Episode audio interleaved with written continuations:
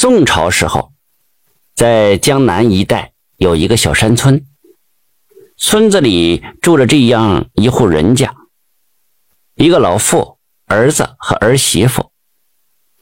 这老妇呢，名叫甘露，村里人都叫她甘大娘。甘大娘年轻时候啊，是个医师，针灸按摩是样样精通。尤其是给人接生的手艺，那可是十里八乡的出了名的。甘大娘如今年过六旬了，可身体依旧是硬朗，没事就替人接生。甘大娘是不愁吃喝，替人接生啊，从来都不收钱。这天呢，甘大娘受人之邀来到了邻村给人接生。由于产妇是难产，甘大娘就一直忙到了傍晚。这孩子生下来之后，甘大娘见天色不早了，害怕儿子担心，便赶忙往家赶。可是甘大娘的腿脚啊，她不利索，走到一半的时候啊，这天就完全黑了。这个时候，甘大娘的面前忽然出现了四个身强体壮的大汉，把甘大娘给吓了一跳啊，连连是往后退去。谁知那四个壮汉就仿佛认识甘大娘，还作揖行礼：“大娘，我家夫人难产，请了好几位接生婆都没办法，您快去给看看吧。”甘大娘这个人是热心肠啊，一听说有产妇难产，顿时就急起来了，也没问这四个壮汉是打哪来的。哎呀，那赶紧走，晚了就出事了呀！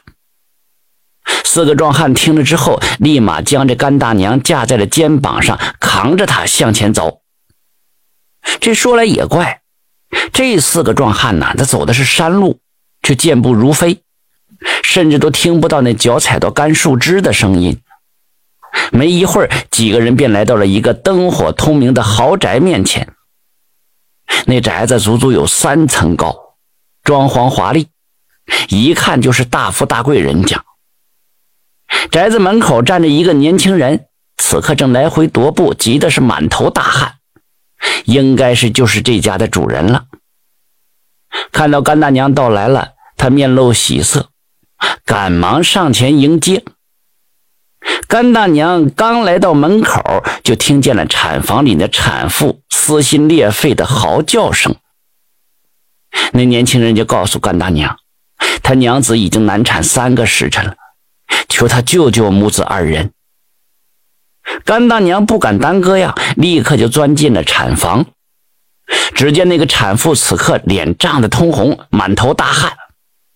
甘大娘进屋之后，只一眼就看出了问题所在了。从这产妇的面色、皮肤就可看出来，她是个大家闺秀，没吃过什么苦，第一次生孩子疼，自然就受不了。为了缓解疼痛，她便一直收腹，殊不知此举就造成了难产了。甘大娘立刻将手指伸进了产妇的咽喉，按压她的舌苔。没一会儿，产妇发出了一阵干呕。干呕的时候，这产妇的下半身就不自觉地放松了，孩子顺利地坠地了。听见孩子的啼哭声，全家人都松了一口气。当甘大娘抱着孩子出门的时候啊，那门口等待的年轻人和四个大汉齐刷刷的跪在其面前，是连磕了三个响头。甘大娘又交代了一些事宜，便准备离开了。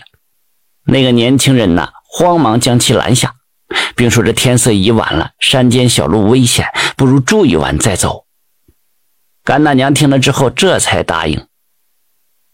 那个年轻人给甘大娘安排好了住处之后，便离开了。这一夜无事。甘大娘第二天醒过来，发现自己竟躺在一座墓地旁，身上则盖满了树叶。甘大娘知道自己遇上脏东西了，赶忙是往家赶。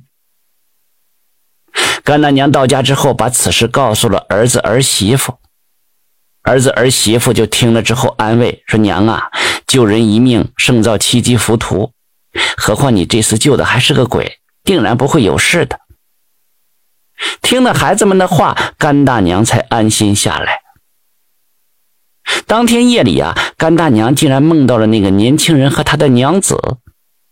他俩向甘大娘坦白了他们是鬼魂的事实，不过他们并不会加害甘大娘，而是来报恩的。那个年轻人叫甘大娘，第二天带着儿子回到那片墓地，在一棵柳树下挖地三尺，那里埋着他们一家需要的东西。隔日一大早，甘大娘便带着儿子来到了那片墓地，果真在一棵柳树下挖到了一个陈旧的箱子。打开一看，竟然是满满的一箱子金元宝。后来，甘大娘用这笔钱重新修缮了那片墓地，每年清明也都会来此祭拜。甘大娘的儿子则拿着这笔钱下海经商了。